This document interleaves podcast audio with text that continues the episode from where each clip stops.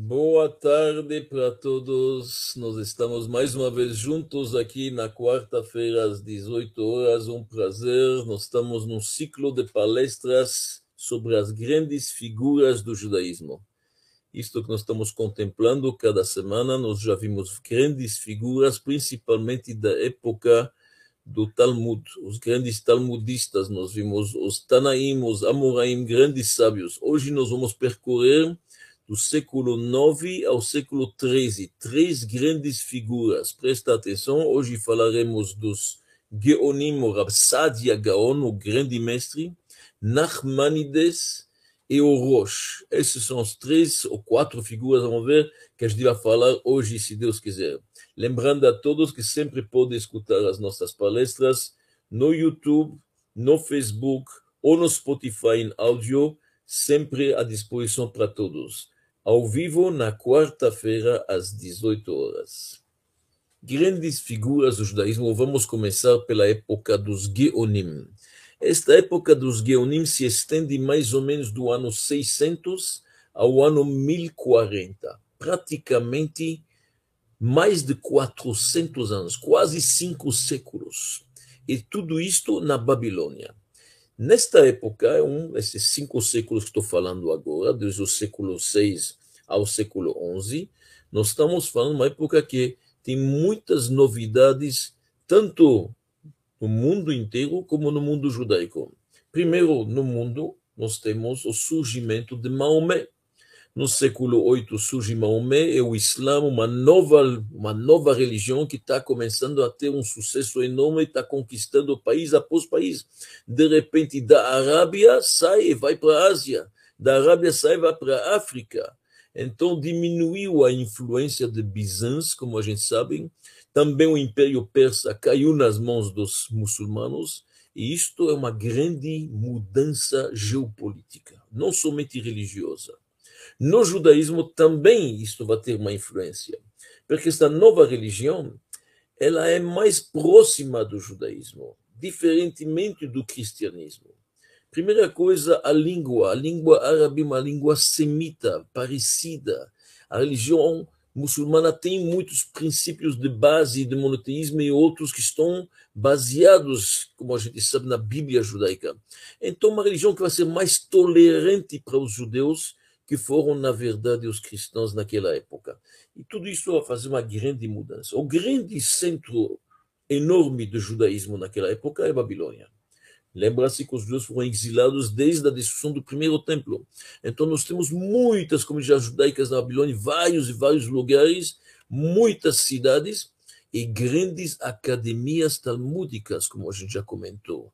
Sura, Pumpadita, Nehardea, várias cidades. Os judeus gozam na Babilônia de uma autonomia muito forte. Eles têm um líder que é reconhecido pelo governo, o líder se chama o Resgaluta, o exilarca, ele que manda e desmanda, tem poder forte, tem exército a seu respeito e pode enforçar uma lei, grande, grande autonomia. O Reis Galuta é o líder dos judeus. Grandes yeshivot famosas e o estudo da Torá é muito, muito, na verdade, re, é, estendido a todas as comunidades. A tal ponto que os judeus que estão na Europa já têm pequenas comunidades judaicas na Europa, na Ásia, tudo depende do judaísmo babilônico. Onde que eles se, se informam para ter respostas alárgicas, dúvidas qualquer dúvida filosófica é mandada para a Babilônia e são os grandes sábios da Babilônia que respondem através de responsa. Em hebraico, Sheilot Tshuvot, ou no abreviado Shut. Como são chamados os sábios daquela época? Geonim. Gaon em hebraico significa um gênio. Aliás, Gaon, a palavra Gaon também tem um valor numérico. Nun é 50, Vav é 6, 56, mais Aleph dá 57, mais 3 dá 60. São 60 volumes do Talmud. Que aquele gênio que domina o conhecimento do Talmud é chamado um Gaon. E este é o título que tem os grandes sábios da Babilônia. Como os sábios do Talmud são chamados Tanaim, nós temos aqui agora uma época que são os Geonim. Nesta época, mesmo que o Talmud já está escrito, mas não esquecemos que não tem ainda um período de gráficas. Nós não temos ainda publicações de gráficas, é tudo é feito manuscrito. Precisa de escribas para escrever e copiar os textos. Não todos têm acesso a esses manuscritos. Só a maioria do povo ainda estuda a parte oral da Torá oralmente. Mesmo que já tenha escritos, mas pouco acessíveis, somente para os sábios. São muitas, está faltando manuscritos. Então, somente alguma elite tem esses manuscritos do Talmud. A maior parte dos judeus ainda estudam oralmente o Talmud, e o Talmud não tem um comportamento, uma lei fixa. O Talmud são discussões, mas não são leis, não são vereditos. Também nós temos um problema naquela época na Babilônia. Todo mundo reza para Deus, as orações são importantes, três vezes por dia, como a gente sabe, mas não tem um nussar, não tem uma formulação única.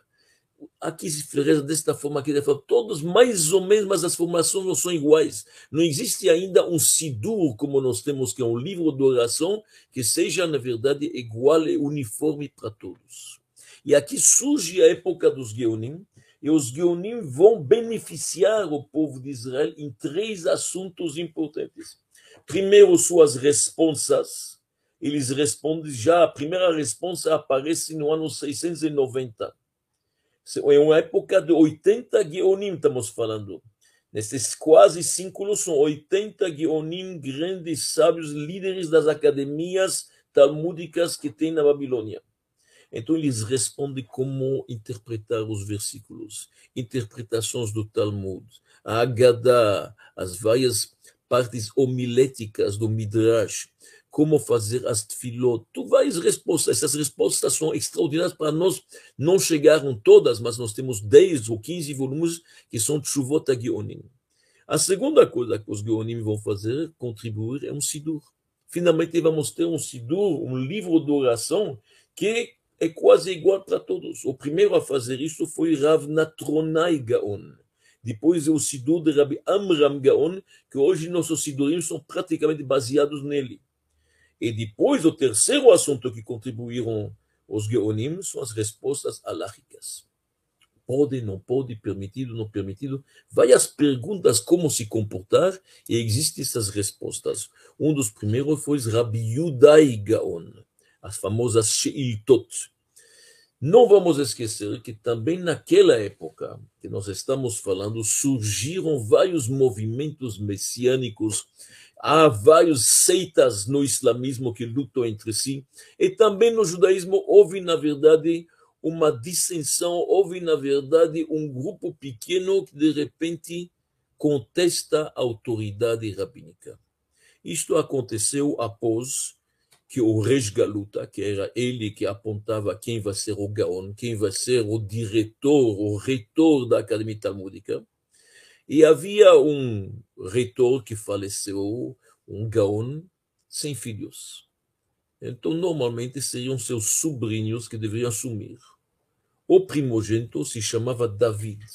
Desculpa, se chamava Anan ben David. Mas os sábios e o Galuta resolveram que ele não é a pessoa para assumir, que tem problemas na sua fé, no seu comportamento, seu Ratshamaim, seu temor a Deus, e escolheram o menor, que se chamava Tranania.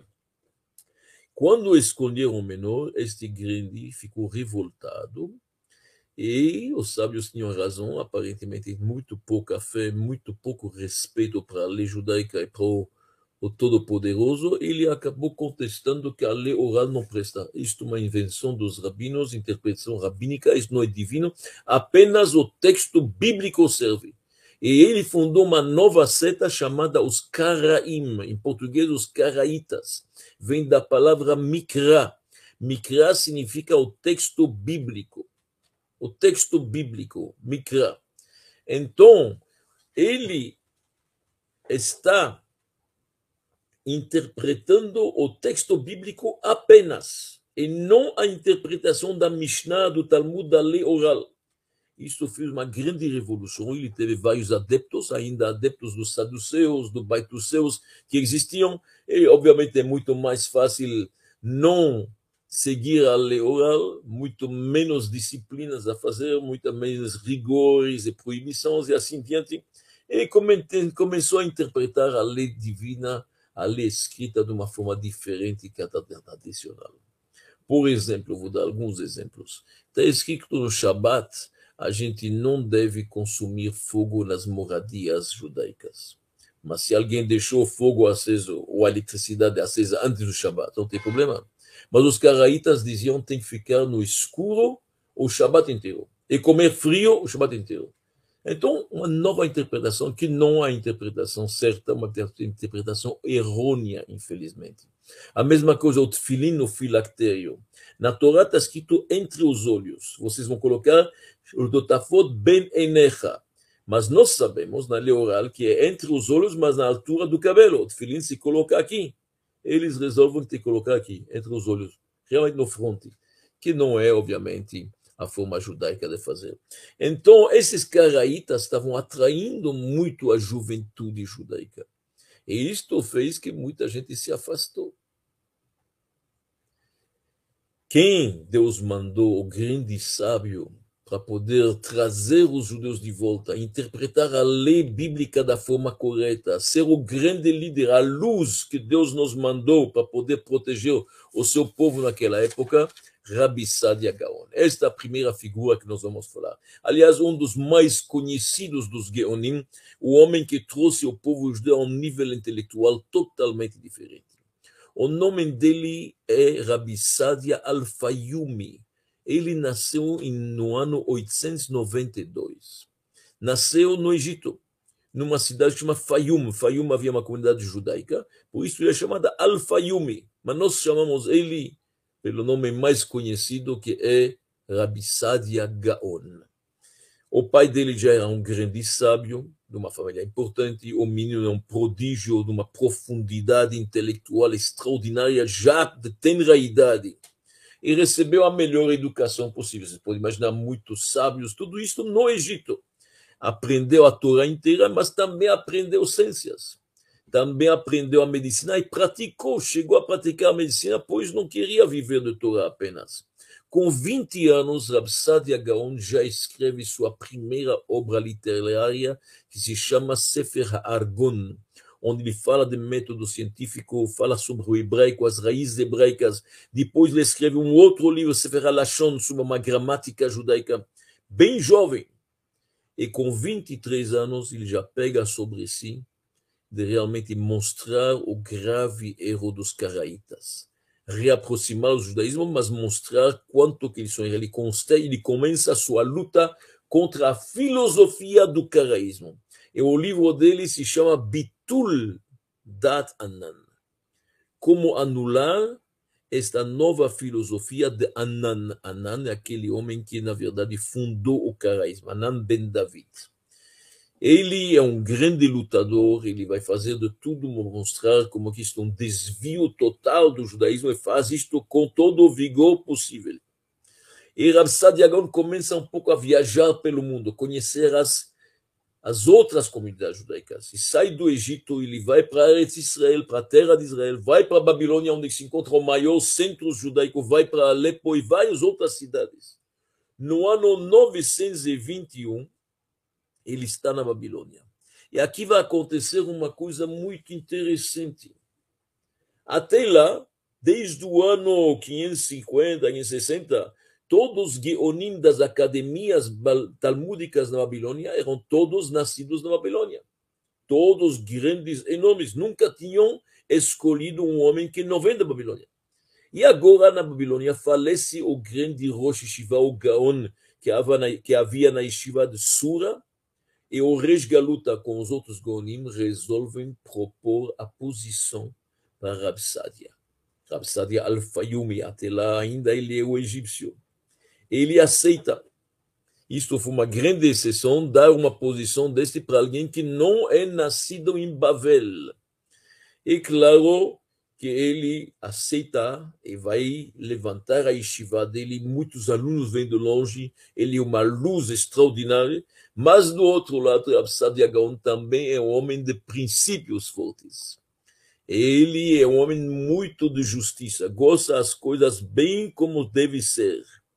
Não, após muitos anos em Sura, ele teve uma, eu diria, não é uma disputa, mas pelo menos uma, uma divergência de opinião com o Reis Galuta. Houve um certo documento que estava ligado à herança, e o Reis Galuta queria que ele assinasse com as outras autoridades do Bedin, e Rabi Sadegon falou que não pôde assinar. Para ele, ele falou não está justo a divisão, a repartição, não está como se deve, não assinou. Entrou em choque com o Reis Galuta e acabou, na verdade, que ele foi, vamos dizer, ele foi retirado da sua posição, teve que sair por um tempo, e Rabsadi Agaon voltou para, agora não voltou, mas se dirigiu para Bagdad. Bagdad também era um centro judaico importante no Iraque.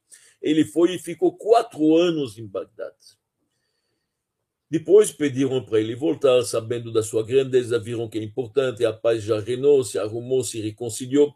Mas este momento que ele passou em Bagdad foi muito importante, porque é lá que ele preparou sua grande obra. Absalom escreveu vários livros, mas um dos opus magnus dele é um livro que se chama Emunot Vedeot. Isto significa fez e opiniões. Fez e opinião. Isto o Rabbi Sadiagon escreveu para os judeus que estavam afastados, que estavam atraídos por outras filosofias. Não esqueça que a filosofia árabe, muçulmana, era muito atraente, havia lá muito conhecimento, muito raciocínio. Então, ele faz questão de mostrar uma exposição filosófica que dá para conciliar toda a tradição judaica com o intelecto, que não tem, na verdade, nenhuma, nenhuma contradição. E isto era muito importante. Nesse livro, Emunot Vedeot, já traduzido, escreveu em árabe, mas já traduzido para o hebraico, traduzido para vários idiomas. Ele fala de várias coisas básicas do judaísmo, que para nós hoje parecem simples e óbvias, mas naquela época se discutia muito a respeito. Por exemplo, a criação do mundo, criação ex nihilo, a partir do nada a unicidade do, do, Criador, a omnipresença, a omnisciência de Deus os antropomorfismos, muitas vezes chamamos Deus com apelidos humanos, o livre-arbítrio, e também, obviamente, da redenção final e da época messiânica. Então, tudo isto, Rav Sadia Gaon prepara no seu livro que ele vai editar, se Deus quiser, que ele vai editar, se não me engano, em 937. Após quatro anos, em Bagdad, Rav Sadia Gaon volta para a Babilônia. Volta para Sura, mas esta vez ele volta já debilitado, doente, porque esta divisão entre as comunidades, esta disputa, esta contenda acabou mexendo com a saúde dele. Ele volta a debilitar e ele vai falecer muito jovem. Com o ano 942 falece Rabsadi Agaon com 50 anos apenas, mas deixou um legado enorme. Uma das outras obras dele de Rabsadi Gaon é um perush, uma explicação sobre toda a Torá inteira, os cinco livros da Torá, para ser correto, se não me engano, sobre todo o Tanakh, sobre os 24 livros da Torá. Ele pegou os 24 livros do Tanakh, da Bíblia judaica, primeiro traduziu para a linguagem comum dos judeus na época. Qual era a linguagem comum? Era o árabe. Então ele traduziu para o árabe, mas não é apenas uma tradução, é uma tradução com comentários, com explicações, com explanações exposições. Então, um livro muito importante. Por que, que ele fez isso? Principalmente para não permitir os desvios e as malinterpretações, as interpretações erradas dos Karaim, para a comunidade judaica tradicional conhecer as verdadeiras interpretações. Isso era muito importante. Tudo isso era para enfraquecer a força dos herejas. Tá certo? Então, um peru sobre todo o Tanakh inteiro em árabe. Infelizmente não chegou para nós todas as partes, uma grande parte da Torá nós temos outras partes, uma parte, algumas partes se perderam. Mas muitos dos perushim de Rabsad Gaon são trazidos pelos comentários clássicos que vieram depois, como Radak Rabbi David Kimri, como Rabbi Lazar, como, como Rabbi Avraham Ibn Ezra, trazem e citam o Perush de Rabsad Gaon e muitos outros. Então, os legados de Reb Sadia Gaon continuam absolutamente vivos. Ele conseguiu prevenir que muitos judeus desertassem o judaísmo para outras culturas.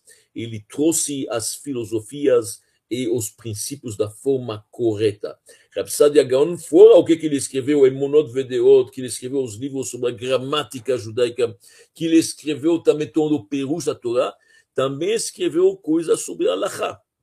Houve livros da Allahá também, e fora isto, ele era também um grande poeta, e muitas partes do Sidur também contém algumas partes de Rapsadia Gaon. O Maimônides, o nosso grande Maimônides, fala sobre Rebsadia Gaon as seguintes palavras: Se não Rebsadia Gaon, seria esquecida a Torá do povo de Israel. Assim ele escreve. Tão grande que Rebsadia Gaon. Realmente um homem que dedicou sua vida para levantar o espírito de seus irmãos o conhecimento judaico, tudo isso na Babilônia, Rabsadia Gaon faleceu em 942. Nós passamos agora para um outro continente e nós vamos na Espanha. Na Espanha, no século XII, nós temos também algumas mudanças importantíssimas. Para começar, os séculos de ouro do, judeu, do judaísmo espanhol estão terminando. Então, começou no século IX, Abderrahman no primeiro, o segundo, o terceiro, principalmente, e assim diante, mas isso está terminando momentos muito elevados. O judaísmo espanhol conheceu, na verdade, uma luz enorme, sucesso fabuloso, tanto em conhecimento, em erudição, em matemática, em filosofia, em poesia, sem falar, na verdade, do judaísmo, das obras judaicas extraordinárias, mas está diminuindo, está tendo um declínio disto. Por que isto? Porque o norte da Espanha já está sendo reconquistado pelos cristãos. Várias cidades do norte da Espanha estão voltando nas mãos dos cristãos. A atitude dos cristãos com os judeus é bem diferente da atitude naquela época da atitude dos muçulmanos, que eram muito mais tolerantes e permitiam, na verdade, o judaísmo ter uma autonomia e entendiam que precisam dos judeus para poder ter a parte intelectual e econômica sucedida. No sul da Espanha, nós temos a invasão dos almohades, 1148. 1148, uma seita que vem do Marrocos, que vem da África do Norte, são radicais, são muçulmanos fanáticas que obrigam as pessoas a se converter ao Islã ou matam eles, tipo de inquisição muçulmana, e eles estão conquistando o sul da Espanha, que é ainda muçulmano muitos judeus não querem ficar abaixo do regime dessas morradas, estão fugindo, estão indo para o norte. Então, nós estamos tendo agora muitas comunidades judaicas no norte da Espanha. Então, muitos judeus estão passando de uma governança islâmica para uma governança uh, cristã. E isso faz diferenças. Claro que os judeus são interessados na, na filosofia, gostam de estudar o Talmud, muitos têm, na verdade, uma atração pelo estudo esotérico da Kabbalah, tudo isso existe. E nesta época, no norte da Espanha, na Catalunha, para ser mais correto, em 1195, numa família muito importante, nasce Rabbi Moshe ben Nachman. Nós chamamos ele muitas vezes Nachmanides, o nome em grego, Nachmanides, o filho de Nachman, ou Ramban, Ramban com N, não a confundir com Rambam. Rambam é Rabbi Moshe ben Maimon, o Maimonides, que era um pouco antes dele. Faleceu em 1204. Nós estamos agora em 1195 e nasce o Nachmanides. Desde tenra idade, já é um sábio, um erudito, Yereshamaim, e todos estão vendo que é uma infância. Com 16 anos, ele já escreve um livro profundo de discussões talmúdicas chama Milhamot Hashem. Onde que nasceu? Nasceu em Girona. Girona é na Catalunha, e naquela época era um centro judaico muito importante. Nós temos Rabbi Jonas, Rabbi Yonah Hagirundi de Girona, que escreveu um livro Sharei Tshuva, Os Portões do Arrependimento, e muitos outros grandes sábios. O pai dele também é um grande sábio, e os professores do menino vão ser os sábios da província. O norte da Espanha é, é perto do sul da França, a província, lá também tem grandes eruditos judeus, e lá ele aprende. Com 16, 17 anos, como disse para vocês, ele começa a escrever vários livros. ele domina vários idiomas, ele é um poliglota, não fala apenas espanhol, não apenas hebraico, faz árabe fluente também o latim, e até tem alguns que dizem que dominava o grego. Então é um homem que é realmente muito sábio, e não apenas em conhecimento talmúdico, que ele manja, que ele domina perfeitamente com os comentários, mas ele entendia muito bem de filosofia, de ciências e principalmente da medicina que ele praticou, que ele praticou. A matemática a astronomia, todos os grandes sábios dominavam naquela época, era importante para entender o Talmud, mas ele, como Maimonides, é um médico. Os grandes sábios espanhóis não queriam viver do seu rabinato, dos seus, de sua erudição. Então, a Parnassá, o, o sustento dele, ele é um médico. E deve ser um bom médico, porque ele era médico de também muitas pessoas gentis e importantes.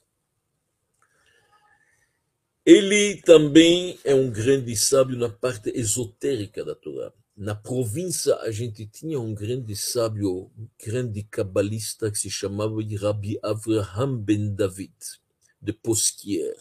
O nome dele é o Ravad, Ravad número um, teve vários Ravad. Este Ravad teve um filho que se chama Yitzhak Osego, grande cabalista. Este Yitzhak Osego teve dois alunos, Ezra e Azriel, se não me engano. Estes são os mestres de Nachmanides. So, Nachmanides não somente é um grande sábio na parte legal do judaísmo, na parte almúdica, mas também na parte mística do judaísmo, que é a Kabbalah. Quem são os alunos de Nachmanides? Entre seus alunos encontramos dois grandes vultos, o Rashba Rabbi Shlomo Bedaderet, que é o rabino de Barcelona, o Ran Rabbi Nissan de Girundi, e o Nachmanides desde pequena idade, tão grande que oferecem para ele para ser o líder da academia talmúdica da Yeshiva que havia em Girundi, e depois o rabino-chefe. Ele foi realmente o rabino-chefe. É claro que ele colocou, na verdade, os valores judaicos num patamar muito elevado, e também soube conciliar isso com a parte filosófica ele aprendeu com os sábios da província e sabe conciliar isso com os sábios da Espanha. Então, realmente é um mix extraordinário.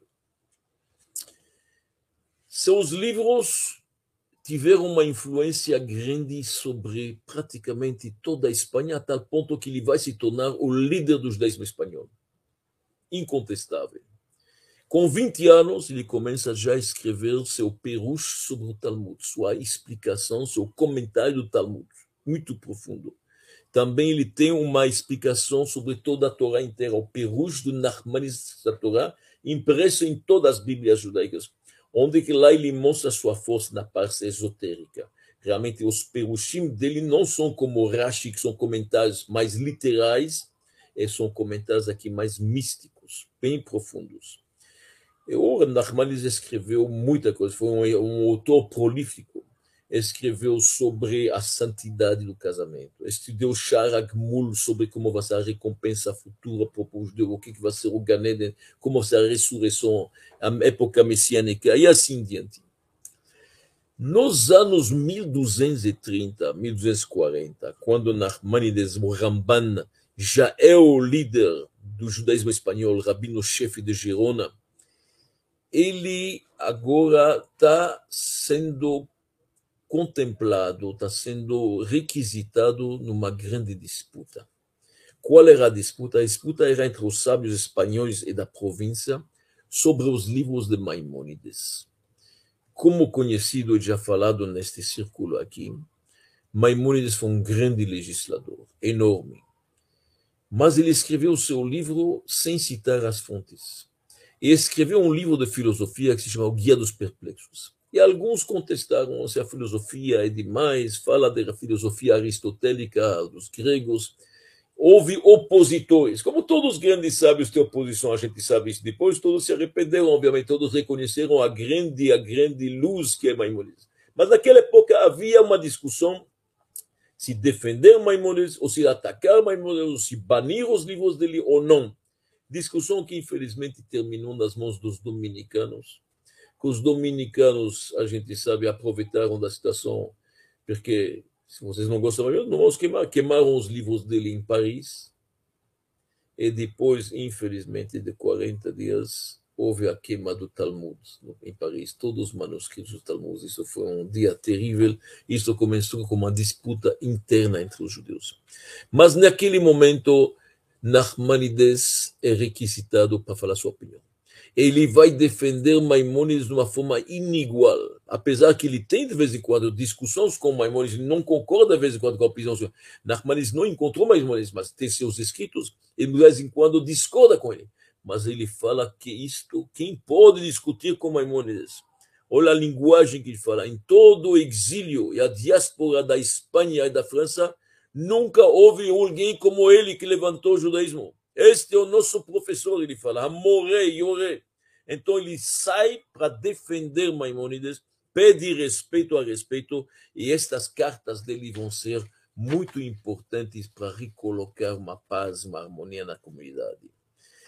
Como dito antes, a influência cristã no norte da Espanha é muito grande.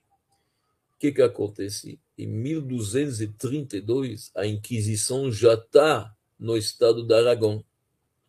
Eles dão muita força para os dominicanos, para eles poderem perseguir quem não segue, quem ataca o, o cristianismo.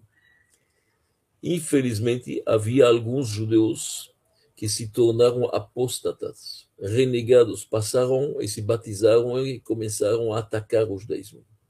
Em 1263, um frei que se chama Pablo Cristiani, que era um judeu, um judeu batizado, um apóstata, convenceu o rei da Aragão, James I, a fazer uma disputa pública entre ele e o maior sábio da da comunidade. Quem era o maior sábio que escolheu? Obviamente, Nachmanides Ramban. E houve uma disputa durante quatro dias. O Ramban já tinha com 70 anos de idade, já estava um homem de uma certa idade, enfraquecido, mas ele concorda desde que permitam ele a dar a palavra livre, ele pode se expressar. E foi o rei garantiu esta palavra. E durante quatro dias, o Pablo Cristiani tenta mostrar, discussões vão sobre se tem no Talmud alusões ou contra Jesus, ou sim ou não, etc., sobre o, o, a tarefa do Messias, judaísmo, do Messias no judaísmo, como que é? Se tem coisas contra esta religião no Talmud. E o Pablo Cristiani cita palavras do Talmud, mas obviamente de forma errônea e falsa. E com muita paciência, e com muita erudição, durante quatro dias, Nachmanides comprova claramente e convence o rei e muitos outros que assistem, porque é público, que no Talmud não tem nada disso. Que as interpretações do Pablo Cristiano são erradas. Tem que saber como ler o texto, e como explicá-lo, e como traduzir. Isto foi uma discussão pública muito importante. Nachmanides, sem dúvida nenhuma, ganhou a discussão. Mas os dominicanos não gostaram. Isto foi para eles uma derrota que eles não engoliram.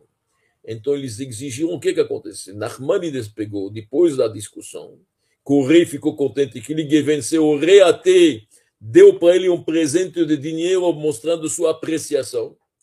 Os dominicanos apelaram até o Papa para repreender o rei. Como você está dando a mão com os judeus contra os cristãos? Como é possível isso?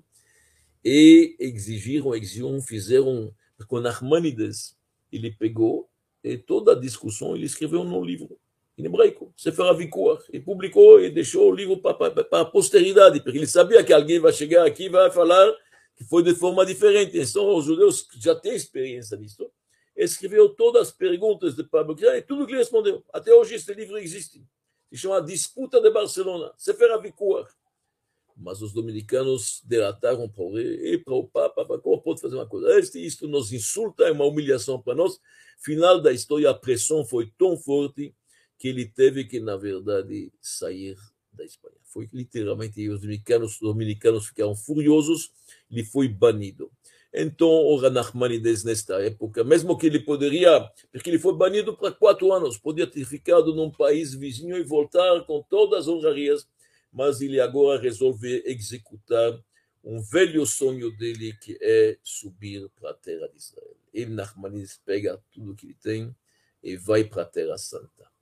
Ele vai ficar lá os últimos dias da sua vida, os últimos anos, vai encontrar a terra de Israel muito desolada, deserta, fraca, muita pobreza, mas com suas últimas forças ele reorganiza as comunidades, constrói sinagogas, ele, na verdade, obviamente, mantém uma correspondência com os judeus na Espanha. A famosa epístola do Nachmanides de Bramban para seus filhos, uma carta onde fala de valores éticos e morais, de comportamento, uma epístola magnífica que deve ser lida várias vezes durante a vida. Tudo isto vai, na verdade, terminar quando Nachmanides falece em 1270. Ele se tornou um grande cabalista. É interessante notar que o Maimonides e Nachmanides têm muitos pontos em comum. Ambos têm, na verdade, um se chama Ramban outro se chama Rambam, mas eles têm muito. Ambos, mesmo que foram em épocas um pouco diferentes, mas ambos nasceram na Espanha. Ambos foram perseguidos, ambos tiveram que fugir, ambos foram para Israel, ambos eram médicos, ambos ganharam sua vida como médicos. Muito interessante os pontos mas não vamos esquecer, o Rambam é um grande legislador, sabia de Kabbalah, mas a sua especialidade é, na verdade, a lei, ele é um codificador, enquanto que o Ramban, que também sabia da lei, mas ele é um grande místico, um grande mekubal e cabalista. Então, nós temos aqui a figura do Ramban, grande pessoa, faleceu com 75 anos.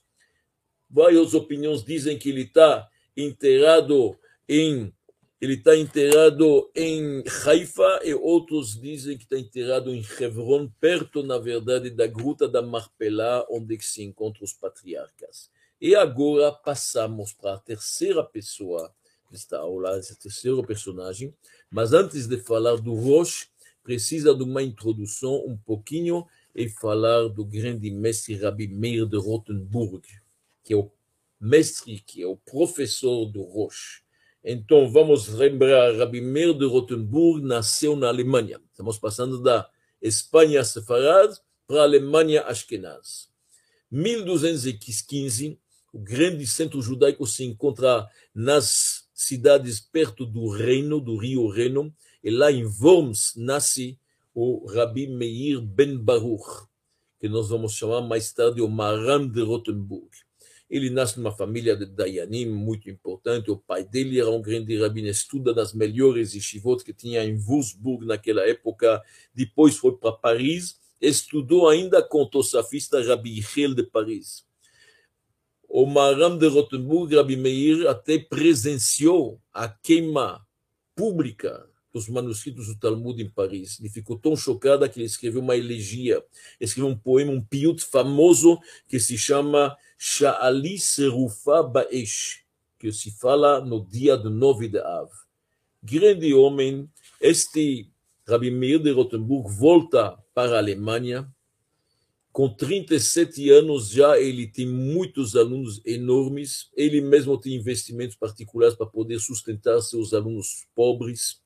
E ele realmente vai se tornar o grande mestre do judaísmo ashkenaz, o judaísmo ocidental todos os seus alunos se tornam rabinos ou na Alemanha ou na França, na, ou na Áustria ou na Boêmia, são conhecidos, entre eles, o maior deles, um dos maiores, é Rabi Asher Ben Yechiel, Roche.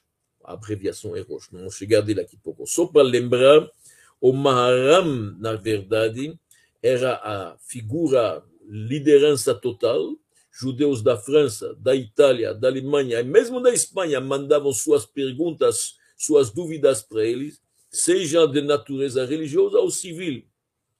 Ele é chamado o pai dos rabinos, tão grande que ele, ele teve uma profunda eh, influência sobre o judaísmo daquela região e principalmente sobre seu aluno, o Roche. Acontece, Rabbi Meir também é um dos últimos tosafistas que escreve glosas sobre o Talmud. Infelizmente, naquela época já começou muita, muita perseguição aos judeus. Era famoso as extorsões, é famoso que eles entravam, pegavam, assassinavam. E o imperador naquela época do Império Germânico era Rudolf. Ele editou um, um edital, ele publicou um edital que todos os bens dos judeus pertencem à coroa. Quer dizer, não é deles. A coroa pode dispor deles quando que eles querem. Isto não era muito bom e muitos judeus começaram a fugir das comunidades do reino. Saíram de lá e também Rabi Meir decidiu que não é para ficar mais. E Rabi Meir queria sair até talvez para a Terra Santa. Em 1286, o Rabi Meir de Rotenburg sai. Mas o rei proibiu para os judeus sair, porque ele começou a ver que tem uma evasão, todos estão saindo, ele vai, ele vai perder os bens dos judeus que ele está querendo, ele quer riquezas, isso que eles querem. Então ele, na verdade, proíbe aos judeus sair. Ele tenta parar este movimento. Rabbi Meir de Rotenburg, com sua família, passa na Lombardia, na Itália, um judeu apostata, infelizmente. O reconhece e delata para as autoridades.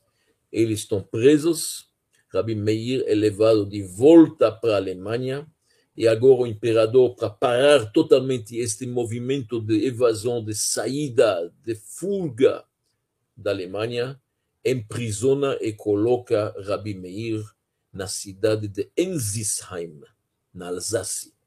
Alsácia, a gente sabe, sempre disputado entre a França e a Alemanha, ele está sendo agora colocado na prisão. E estão pedindo 20 mil marcos de prata. E os alunos, a comunidade que gosta muito do seu líder, conseguem o dinheiro. O Roche é um deles. Eles vão e conseguem esses 20 mil. Porém, Rabi Meir, da prisão, manda uma ordem para a comunidade para não pagar porque ele entendeu que se faz isto, agora vão, na verdade, sequestrar os rabinos, os líderes, vai ser um atrás do outro para extorquir dos judeus quanto mais dinheiro. Então ele manda uma proibição de pagar. Tudo isso você vê como, na verdade, este homem é totalmente, em vez de pensar em si, nada de egoísmo, mas tudo de altruísmo, pensando no bem da comunidade judaica. Ele vai ficar mais sete anos na prisão. Durante esses sete anos, o Maram Rabi Meir de Rotenburg tem permissão de receber seus alunos, pode dar aulas, pode escrever, pode dar resposta, mas está na prisão, uma prisão que não é nada agradável. E lá ele falece. E ainda o imperador não solta o corpo dele. 14 anos o corpo dele ficou nesta prisão em Enzisheim. Até o ano de 1307, quando um judeu de grande coração, um judeu alemão que se chamava Alexander Suskind, paga a ranção, paga o que precisa, retiram o corpo, enterram ele, está enterrado lá em Worms, até hoje a matzevá dele, a pedra tumular está intacta, e quem está ao lado dele que pediu isto como um favor foi o Alexander Suskin, que resgatou o corpo dele. Só o Rabi Meir de Rotenburg se tornou praticamente o líder do judaísmo ashkenaz. Grande aluno dele, o Rosh, Agora que nós podemos começar um pouco a falar de Rabi Asher Ben Yechiel. Este é o nome dele, Rabi Asher Ben Yechiel. Nasceu em 1250. Aparentemente na Alemanha, viveu em Colônia. Colônia é uma cidade da Alemanha perto da Bélgica. Ele era grande sábio desde jovem, jovem líder da academia talmúdica, foi apontado como Rosh Shiva mas ele não se contenta com isto, ele quer estudar com os grandes sábios, ele vai para Rotenburg, onde estava a grande yeshiva naquela época em Rotenburg, e ele estuda com o último dos tosafistas, que é Rabi Meir de Rotenburg.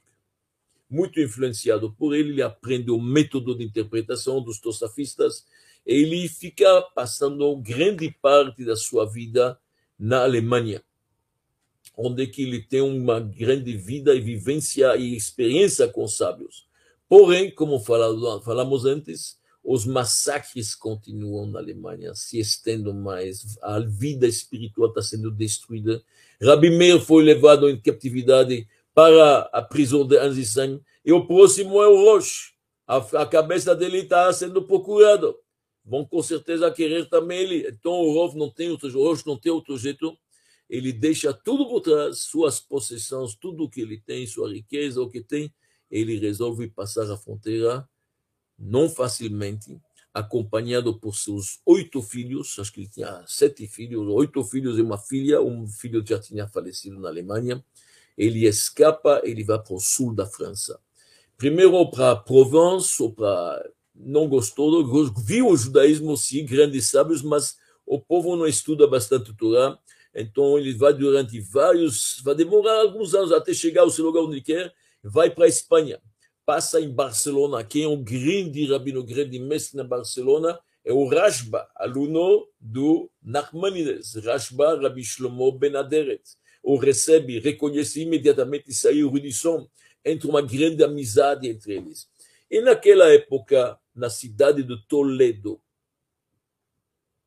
onde que a gente vê que tinha uma comunidade judaica vibrante, vagou, fez, se abriu uma posição de rabino. O Rashba dá uma carta de introdução, uma carta onde que ele realmente descreve quem é o Rosh, uma carta de recomendação, e o Rosh chega lá, a cidade o reconheceu, a cidade gostou muito dele, ele está sendo apontado o líder agora do judaísmo em Toledo. Ele vai estabelecer lá uma academia talmúdica, uma yeshiva, onde ele vai ensinar o método dos tosafistas franco-alemães. Ele vai ter muitos alunos, muitos alunos vêm para sua yeshiva, não só da Espanha, mas vêm também até da Boêmia, até do lugares profundo. Tudo isso, Toledo floresce como um grande centro judaico, com a, sob a liderança do Rosh Rabbi Asher Ben Yechiel. Rabbi Asher Ben Yechiel, um pouco diferente dos sábios espanhóis que eu falei para vocês, que conheciam as ciências, que tinham acesso à filosofia, que entendiam muito na vida, muitas outras coisas. Rabbi Asher Ben Yechiel se dedica principalmente principalmente ao estudo da Torá. Ele não, ele entende, obviamente, de filosofia, ele sabe outras, mas ele, isso que ele se dedica principalmente.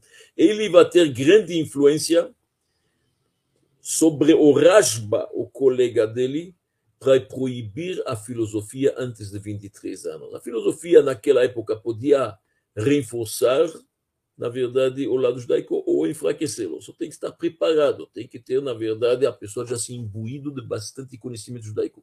Só ele influencia bastante o Rashba para soltar um edital dizendo filosofia se estuda após 23 anos. O Roche pegou uma posição eminente em Toledo, mas bem, bem lá, rapidamente, ele se tornou, na verdade, uma das lideranças rabínicas da Espanha inteira e não só da Espanha, até da Europa, por causa da sua reputação como um homem de piedade, homem religioso, homem temente a Deus, homem correto, um homem íntegro, ele é chamado muitas vezes para disputas que tem mesmo com não-judeus, ou mesmo de não-judeus e não-judeus entre eles. Os governos gostam dele. Aliás, esqueci de falar, depois dele estar na Espanha por alguns anos, de repente chegou da Alemanha, de um juiz importante, pedindo para ele voltar, que ele precisa da ajuda dele, era o conselheiro dele. Pode voltar, está tranquilo, está tá, tá safe, está garantido, está seguro. O Roche não voltou. O Roche agora já é numa posição de liderança, uma autoridade em Alahá. Ele escreveu muitos comentários sobre o Talmud inteiro, quase igual ao Rif.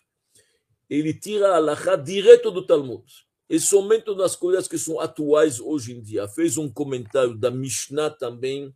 Ele escreveu vários, várias obras, e suas obras são conhecidas, muito importantes. Os códigos e as alachot do Rif são mencionadas nos livros de seus filhos. Cada um de seus filhos são autores importantes. Yuda escreveu livros, um Yehiel também sábio, o mais importante seus filhos, talvez o mais conhecido seus filhos, é Rabbi Yaakov Ben Asher, aquele que escreveu os Turim, uma obra, um código da Halakha. Aquele código que seguiu Maimonides e precedeu o Shulchan Aruch de Rabbi Yosef Karo, o famoso Tur, quem escreveu ele? Rabbi Yaakov Ben Asher, Rabbi Yaakov, filho do Rosh, onde ele traz muitas vezes a opinião do pai dele. Então, realmente, nós hoje vimos o Roche falece em Toledo em 1328.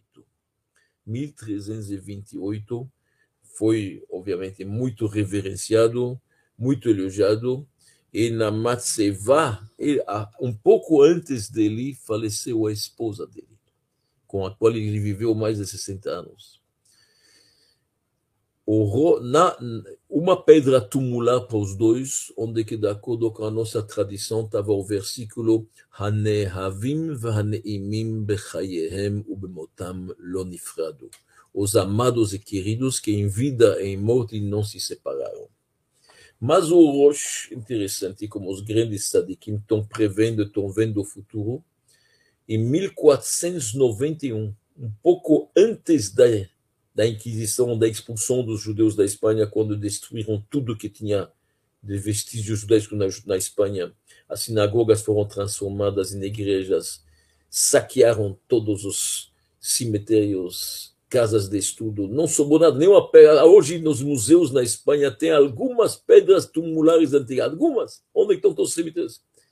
Então, Roche aparece para a comunidade de Toledo no sonho, avisando que pode ter problemas, avisando que os tempos vão mudar e para esconder o túmulo. Tiraram as pedras tumulares para ninguém mais saber onde está a sepultura dele, para ninguém profanar a, a sepultura dele.